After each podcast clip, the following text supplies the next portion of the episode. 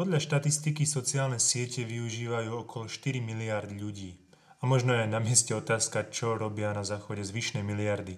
Používame ich väčšinou s peknými zámermi, ako zostať v kontakte s kamošmi a rodinou, zdieľať články a videá, objavovať nové recepty na varenie alebo dokonca rýchlo zorganizovať protesty. Avšak možno si si už aj ty uprostred množstva príspevkov, fotiek a videí položil otázku Používam sociálne siete zdravo? Efektívne? Sú mi prospešné? V našom rýchlom digitálnom svete asi nie je nič ľahšie, ako nechať sa uniesť neustálým prúdom informácií. Preto sa v tejto epizóde, nazvanej Vedomé používanie sociálnych sietí, budeme venovať otázkam, ako hľadať rovnováhu medzi udržiavaním vzťahov a našej informovanosti a zároveň udržaním našej psychickej pohody. Budeme sa zaoberať vplyvom bezcielného prehrábávania sa príspevkami na našich displejoch a výhodami osvojenia si vedomého prístupu k nášmu online životu. Volám sa Matej a vítam ťa pri novej epizóde podcastu Mindfulness, sebarozvoj a pozitívna psychológia.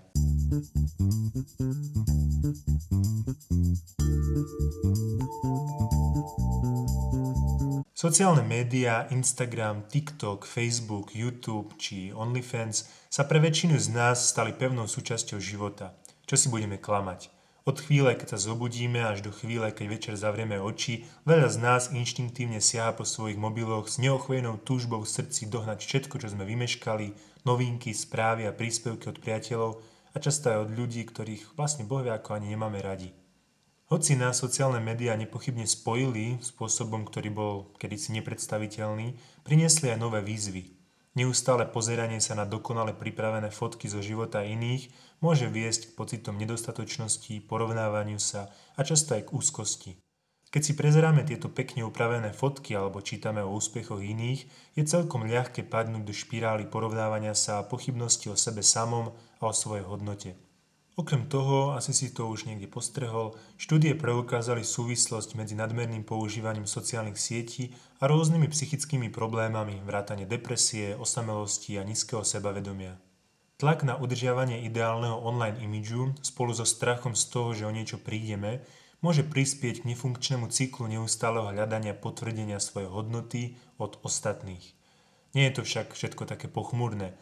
Pozrime sa na veci z viacerých strán budeme sa rozprávať aj o tom, ako sa môžeme v tomto digitálnom prostredí pohybovať ako si zdravšie a funkčnejšie. Je veľmi dôležité uvedomiť si, že sociálne siete ako také nie sú vo svojej podstate škodlivé, nevytvorila ich nejaká mytická entita zla, len je dôležité, ako s nimi narábame. Je to podobné ako s ohňom, alebo s peniazmi, alebo s našim hlasovacím lístkom v septembri. Jednoducho záleží, či konáme vedome. Fascinujúci je neurologický aspekt správania sa na sociálnych sieťach. Neuroveci zistili, že centrum odmeňovania v mozgu, v angličtine reward system, sa aktivuje, keď dostávame lajky, komentáre a zdieľania na našich príspevkoch. Keď niečo zverejníš na sociálnych sieťach a získaš lajky, komentár či zdieľanie, tvoj mozog si tieto interakcie vysvetľuje ako formu sociálneho schválenia alebo uznania. To spustí uvoľnenie dopamínu, ktorý vytvára pozitívny a príjemný pocit – Čiže čo tvoj mozog si z toho zoberie je to, že hmm, rešpektujú ma, príjmajú ma, páčim sa im. To je ale príjemné, ach. Časom si náš mozog spojí používanie sociálnych sietí s týmto príjemným pocitom, čo vedie k cyklu vyhľadávania ďalších pochvál a uznania, aby si zažil rovnako uspokojujúci pocit. Čiže sa tvoje šťastie začne spájať s virtuálnym súhlasom ostatných a vytvorí sa návyková slučka, v ktorej vyhľadávame tieto odmeny, aby sme si zlepšili náladu. Tento dopaminový cyklus je ďalej posilňovaný nepredvídateľnosťou týchto odmien. Prerušované posilňovanie, teda neistota, kedy príde ďalší like alebo pozitívny komentár, posilňuje reakciu mozgu na odmenu. Je to ako hrací automat, kde nás príležitostná odmena núti vrátiť sa – Proste hoci kedy to môže prísť, je to také napínavé. A vlastne kto to bude najbližšie? Bože, už sa neviem dočkať. Štamgasti v kasínach teraz presne vedia, o akom zábavnom napätí a vzrušení hovorím. Zradné je, že hoci tieto odmeny poskytnú chvíľkové uspokojenie, neprispievajú k dlhodobej pohode. Neustále hľadanie potvrdenia môže časom narušiť našu sebaúctu, pretože náš pocit vlastnej hodnoty sa začne spájať skôr s vonkajším potvrdením, než s vnútornými hodnotami a to asi tušíš, že nie je úplne OK. Inak, pocitil si už niekedy pri prezeraní dokonalých fotografií z dovolenky s cynickým hashtagom nofilter alebo fotografii úspechov tvojich známych na LinkedIne, pocit závisti alebo nedostatočnosti? Nie si sám. Výskum ukázal, že sociálne médiá často prezentujú skreslenú realitu a ukazujú len to najlepšie zo života ľudí. Áno, na to sme fakt potrebovali výskum, aby sme toto vedeli. Môžeme na budúce urobiť výskum o farbe trávy.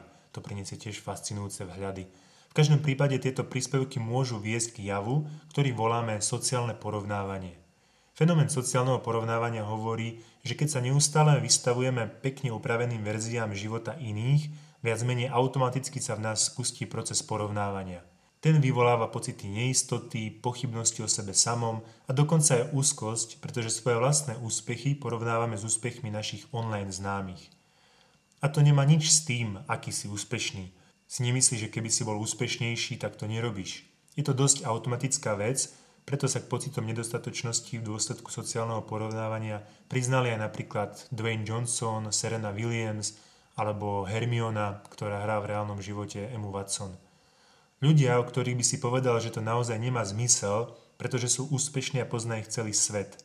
Sociálne porovnávanie je proste základným aspektom ľudskej prírodzenosti. Sme prispôsobení na to, aby sme sa hodnotili vo vzťahu k ostatným, aby sme mohli posúdiť svoje pokroky, silné a slabé stránky, je potrebné si ale uvedomiť, že môžeme porovnávať určité atribúty, ako neviem, schopnosť hrať biliard, ale nemôžeme porovnávať dva životy v celej ich komplexnosti. Na to proste nemáme kapacitu. V kontexte sociálnych sietí tento automatizmus nadobúda ešte úplne iné rozmery. Keď si prezeráme svoje kanály, často sme bombardovaní obrázkami dovoleniek, úspechov a dokonalých momentov, je veľmi dôležité si uvedomiť, že to, čo vidíme na sociálnych sieťach, nie je úplný obraz. Sme vystavení vybraným momentom, ktoré predstavujú len zlomok života druhého. Naša mysel sa však necháva ľahko oklamať, tieto momenty zosilňuje a zovšeobecňuje a dosť nevhodne, bez základnej logiky porovnáva náš vlastný život so zdanlivo ideálnym životom iných. Naša mysel veľmi nie je logická, to je potrebné neustále zdôrazňovať. Logiku musíme vedome zapájať a aktivizovať. Nečakajme, že to pôjde samo. Štúdie ukázali, že čím viac času trávime na sociálnych sieťach, tým je pravdepodobnejšie, že bude rásť naše sociálne porovnávanie s tými, ktorí sa zdajú byť lepší ako my. Tento cyklus porovnávania môže narušiť naše sebavedomie a celkovú pohodu. Väčšinou nespravodlivo. Okrem našej dopaminovej drogy a sociálneho porovnávania zohráva dosť významnú úlohu pri vplyve sociálnych sietí na našu psychiku niečo, čo voláme FOMO, v angličtine Fear of Missing Out – teda v slovenčine strach z toho, že niečo zmeškáme. Čiže slovenská skratka by mohla znieť SZTŽNZ. Hm? Pekné, ľahko zapamätateľné, ľubozvučné, mám pocit, že sa to uchytí. Ide teda o to, že neustále vystavovanie sa aktivitám a udalostiam, ktorých nie sme súčasťou a vidíme ich iba na sociálnych sieťach, môže viesť k pocitom izolácie a nespokojnosti, aj keď náš vlastný život môže byť sám o sebe naplnený. FOMO, alebo teda SZTŽNZ, je nepokoj, ktorý vzniká, keď máme pocit, že ostatní majú príjemnejšie zážitky, sú na zábavnejších miestach, dosahujú významnejšie úspechy alebo jednoducho žijú vzrušujúcejší život ako my. A v oblasti sociálnych médií môže tento strach riadiť naše konania a emócie viac, ako si to uvedomujeme. Toto je fajn veta, taká ako v dokumentoch o záhadách Yetiho, tak ju zopakujem aj s takou hudbou. A v oblasti sociálnych médií môže tento strach riadiť naše konania a emócie viac, ako si uvedomujeme. Predstav si, prechádzaš svojim feedom a vidíš kamošov, ktorí píšu o svojich víkendových pobytoch, party alebo zaujímavých zážitkoch. Zrazu pocítiš záchvev úzkosti, strach, že ti uniklo niečo úžasné, že ty vlastne márniš svoj čas. Čo si to za človeka, že si len povysával byt cez víkend a že si minimálne nešiel balónom ponad nízke Tatry po obede si nesplavil hron a večer si nezakončil 30 eurovými cestovinami s výhľadom na štrbské pleso. A FOMO nie je len o úzkosti, že ti unikajú reálne udalosti, ale aj o strachu, že ti unikajú príspevky o týchto udalostiach, alebo celkovo, že ti uniknú nové posty. Tento strach ťa môže nútiť neustále kontrolovať svoje apky, obnovovať feed a úzkostlivo scrollovať, aby si sa uistil, že vieš o všetkom. Je to srandovne trošku, nie? A predsa to tak veľmi často funguje. My sme zabavné stvorenia. FOMO môže viesť k paradoxu. Hoci sme virtuálne prepojení s obrovskou sieťou ľudí, zároveň sa cítime vypojení a vynechaní. Neustále vidíme aktivity a zážitky iných a vytvára sa u nás pocit izolácie a osamelosti. Čiže v tejto prepojenosti sme izolovaní. Hm. Keď ale pôjdeme ešte o úroveň hĺbšie, za FOMO je často jednoduchší strach, strach z toho, že sa nedokážeme druhým vyrovnať. Keď sme bombardovaní fotkami úspechov a dobrodružstiev iných, je ľahké pochybovať o tom, či je náš vlastný život rovnako naplňujúci alebo vzrušujúci – Čiže opäť sa cez výhybku dostávame k sociálnemu porovnávaniu. No a tieto základné psychologické procesy, na ktorých dá sa povedať stojí naša existencia na sociálnych sieťach, má samozrejme svoje dôsledky. O tých psychických sme už vlastne hovorili, je to úzkosť, strach, závislosť a pocity menejcenosti a osobnej nedostatočnosti. Nevedomé používanie sociálnych sietí však ovplyvňuje aj našu telesnú kondíciu. Zotrvávanie do noci pri písaní správ alebo prezeraní si nových príspevkov môže viesť k poruchám spánku. Podľa štúdií pri používaní sociálnych sietí spálime jednu, áno, len jednu kalóriu za hodinu, pretože náš energetický výdaj je takmer nulový. To môže viesť k obezite, cukrovke druhého typu, kardiovaskulárnym problémom, problémom s dýchaním, namáhaniu krku. Výskumom sa tiež zistilo, že ženy, ktoré priveľa používali sociálne siete, mali väčšie obavy o to, ako vyzerá ich telo, čo malo za následok vyššiu tendenciu k poruchám príjmu potravy. A dosť sociálne siete zasahujú aj naše vzťahy. Prieskum ukázal, že 25% párov má pocit, že ich partnery sú rozptýľovaní mobilnými telefónmi. Ten istý prieskum ukázal, že 8% párov sa hádalo o tom, koľko času partnery trávia na internete. Páry, ktoré používajú sociálne siete, prejavujú žiarlivosť, keď vidia, koho fotky ich partner lajkuje alebo komentuje, ponúka im to priestor opätovne sa spájať so svojimi ex, rozvíjať vzťah s niekým, koho sledujú a tak ďalej. A asi intuitívne vieš, že to môže naštrbiť už existujúci vzťah a často aj naštrbí. Ak si partnery počas dňa píšu alebo používajú sociálne siete na udržiavanie kontaktu, nemusí byť nič nové, o čom by sa mohli podeliť, keď sú spolu v realite – potom majú pocit, že sa nemajú o čom v skutočnosti rozprávať, aj keď majú len už minulý dnešný paušál na daný deň cez chat. Dobre, ale na čo potom máme sociálne siete? Prečo potom všetkom, čo som teraz povedal, a hlavne potom všetkom, čo povedali výskumy, nejdeme zorganizovať pochod s fakľami a nejdeme zapáliť všetky servere Silicon Valley, nech sa zbavíme tohto satanovho diela. Nuž preto, lebo so sociálnymi sieťami to takisto ako so všetkým okrem zebry a tučňakov nie je čierno-biele. Existujú aj dobré veci, ktoré nám sociálne siete prinášajú. Uľahčujú nám komunikáciu a máme väčší pocit spolupatričnosti, keď nám kamoš alebo člen rodiny napíše či odpoveda na príbeh. Umožňuje nám relatívne ľahko nájsť vzory, ktorými sa môžeme inšpirovať, nájsť ľudí, ktorí majú rovnaké záujmy alebo problémy. Ak trénuješ na maratón, ktorý bude o pár týždňov v Košiciach, a zase sa nedostanem celý deň nikde autom, sledovanie tvojej mužskej či ženskej bežeckej inšpirácie ti môže dodať motiváciu a disciplínu. Štúdia Carnegie Mellon University ukázala, že sociálne siete môžu robiť ľudí viac prepojených a dokonca šťastnejších, avšak len vtedy, keď sa aktívne zapájame. Psychológovia z University of Missouri zistili, že aktívne zapojené testované osoby zaznamenali fyziologickú reakciu, ktorá naznačovala zvýšenie šťastia – toto zvýšené šťastie však zmizlo, keď sa subjekty vrátili k pasívnemu prehliadaniu. Čiže podľa týchto výsledkov si na sociálnych sieťach šťastnejší, keď nie si pasívny, ale zapájaš sa. Sociálne siete dokonca môžu pozitívne ovplyvniť spôsob, akým sa ľudia starajú o svoje zdravie. Viac ako 40 používateľov podľa výskumu zlepšilo svoje zdravotné návyky vďaka tomu, čo čítali na sociálnych sieťach. Ako teda počuješ, niekedy si idú tieto tvrdenia až akoby proti sebe. Tak na jednej strane spôsobujú depresiu a na druhej strane môžeme pociťovať šťastie. Na jednej strane nás prepájajú s kamošmi a na druhej strane sa nemáme o čom rozprávať, keď sa stretneme v realite.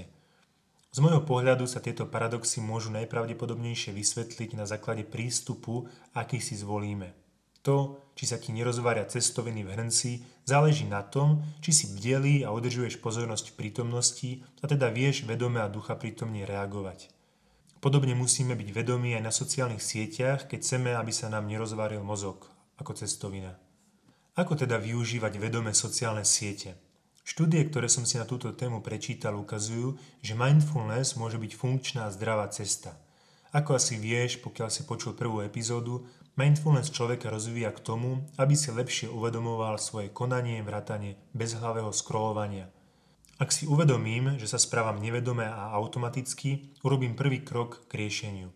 Toto seba uvedomenie mi pomôže uvedomiť si návyky, ktoré môžu byť škodlivé pre moju pohodu. Bezhlavé scrollovanie je často automatickou reakciou na nudu, stres alebo túžbu po rozptýlení. Mindfulness nás učí prerušiť tieto automatické vzorce tým, že upriamíme svoju pozornosť do prítomného okamihu. Namiesto toho, aby sme automaticky siahli po svojom mobile, sa zastavíme a pozorujeme, či je toto správanie v súlade s našimi zámermi a cieľmi. Pomáha aj trénovať pozornosť a sústredenie. Cvičením mindfulnessu v podstate trénujeme svoj mozog, aby sa sústredil na jednu vec v danom čase – to pôsobí proti rozptýlenej pozornosti, ktorá vzniká pri bezhlavom scrollovaní, keď náš mozog neustále prepína medzi rôznymi podnetmi na displeji. A algoritmus presne vie, ako nás tam pripútať. Je to vlastne taký súboj, tvoj zámer versus algoritmus, súboj o tvoju pozornosť.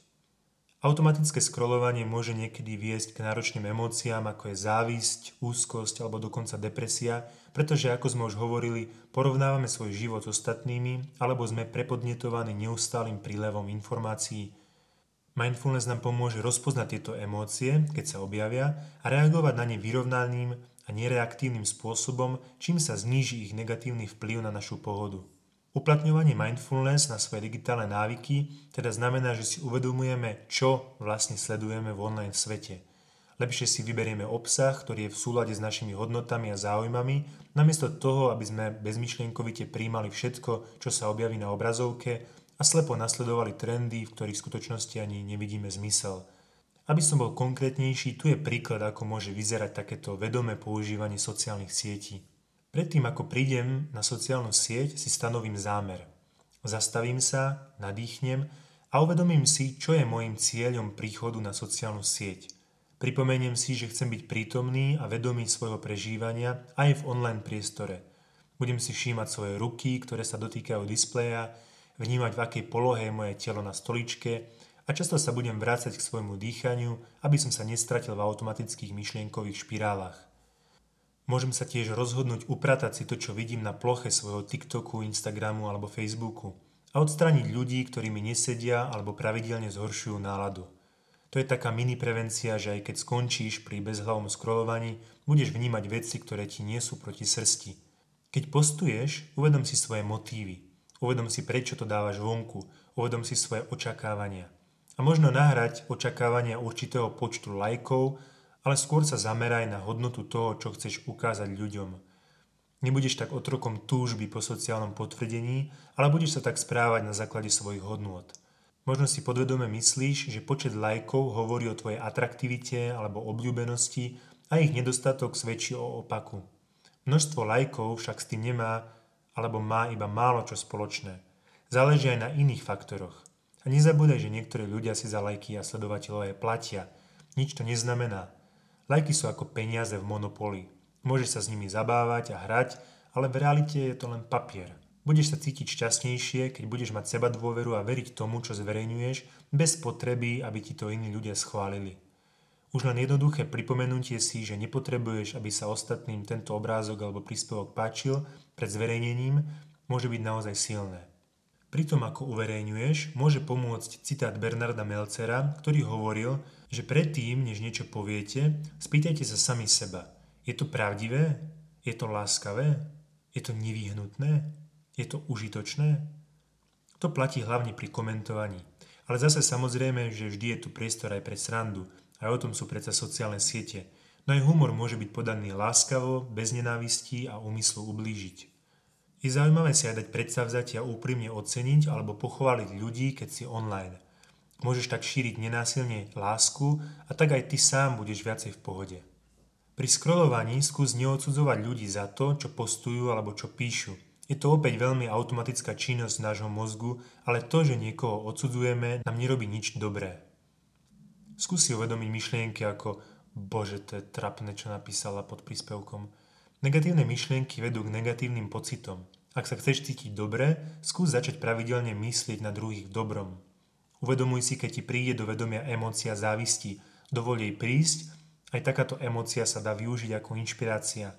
Ak niekto dosiahol to, čo chceš, neznamená to nič iné ako to, že to môžeš dosiahnuť tiež. A celý čas monitoruj, ako sa cítiš a čo robíš. Keď začneš mať pocit, že sa točíš v kruhu, uvedom si to a presuň pozornosť na inú činnosť. Siahni napríklad, neviem, po knihe. Spolu s mindfulness nastavením vie pomôcť aj nastavenie si limitov na používanie sociálnych sietí a zavedenie času bez technológií, čo môže tiež výrazne pomôcť znížiť negatívny vplyv nadmerného času straveného pri obrazovke. Tu je niekoľko praktických typov. Opäť je potrebné začať so svojím zámerom a jasne definovať, prečo používaš sociálne siete. Je to na udržiavanie kontaktu, získavanie informácií alebo jednoducho na zábavu. Vedomie svojho cieľa ti pomôže používať siete vedomejšie. To dáva logiku, je to pomaly to isté slovo. Používaj funkcie zabudované v zariadení na sledovanie času straveného na obrazovke. Zariadenia so systémom iOS a Android ponúkajú nástroje, ktorými môžeš nastaviť časové limity pre konkrétne aplikácie. Ďalej si urči časy počas dňa, ako také časové zóny bez technológie, napríklad počas jedla, hodinu pred spaním alebo počas sústredenej práce či štúdia. Zváž možno aj pravidelné dni alebo víkendy digitálneho detoxu, počas ktorých sa úplne zdržíš od sociálnych sietí a digitálnych zariadení. Môžeš si tiež vypnúť nepodstatné oznámenia pre aplikácie sociálnych sietí, aby si znížil potrebu neustále kontrolovať svoj mobil. Okrem Birilu, hej, tam predsa nemôžeš vypnúť. To by potom tá apka nemala zmysel. Vyznač si zóny v domácnosti, ako je napríklad spálňa, ako zóny bez telefónu, aby si podporil zdravší spánok a dokázal si plnohodnotne oddychnúť. Vedome nahradzujú sociálne siete inými aktivitami, čiže vyplň si svoj čas s koničkami, cvičením, čítaním alebo trávením kvalitného času s tvojou rodinou a kamošmi. Nahrať to bezhlavé scrollovanie činnosťami, ktoré ti prinášajú skutočnú radosť a naplnenie. A často si rob také vedomé mindful pauzy. Skôr ako otvoríš aplikáciu Instagramu či TikToku, venuj chvíľu tomu, aby si sa sám opýtal sám seba, či ho otváraš zo zvyku, z nudy alebo z úprimného záujmu. Je to jednoduchý krok, ktorý ti môže pomôcť robiť vedomejšie rozhodnutia pre vedomejšie používanie. Dobre, vyzerá to tak, že na túto tému som už asi povedal všetko, čo som mal v pláne. Pozreli sme sa do štatistík, ktoré poukazujú na ohromujúcu rozšírenosť používania sociálnych médií a nepopierateľnú súvislosť medzi nadmerným používaním sociálnych sietí a problémami s duševným zdravím. Pozreli sme sa, ako systém odmeňovania mozgu reaguje na interakcie na sociálnych sieťach, čím sa vytvára cyklus hľadania potvrdenia prostredníctvom lajkov a komentárov. Diskutovali sme o psychologických princípoch sociálneho porovnávania a FOMO, alebo teda po slovensky SZŽNZ, pričom sme osvetlili, ako prispievajú k pocitom nedostatočnosti, odlúčenia a úzkosti. Napriek týmto výzvam však samozrejme existuje nádej. Vedomé používanie ponúka návod na dosiahnutie vyváženejšej a takej harmonickejšej digitálnej existencie. Rozvíjaním ďalej pozornosti, alebo teda mindfulness, stanovením si hraníc a vedomými zámermi môžeme zmeniť svoj vzťah k sociálnym sieťam a uprednostiť svoju duševnú a emocionálnu pohodu. Je ešte raz potrebné si uvedomiť, že by sme nemali demonizovať tieto platformy. Namiesto toho by sme mali pracovať na svojom uvedomovaní si a na našej sebaregulácii aby sme si uvedomili svoje online návyky a vedome si vyberali, ako sa zapojíme do digitálneho sveta. Je to aj o pochopení, že to, čo vidíme online, je často skreslená realita a naša hodnota presahuje počet lajkov alebo sledovateľov, ktorých máme.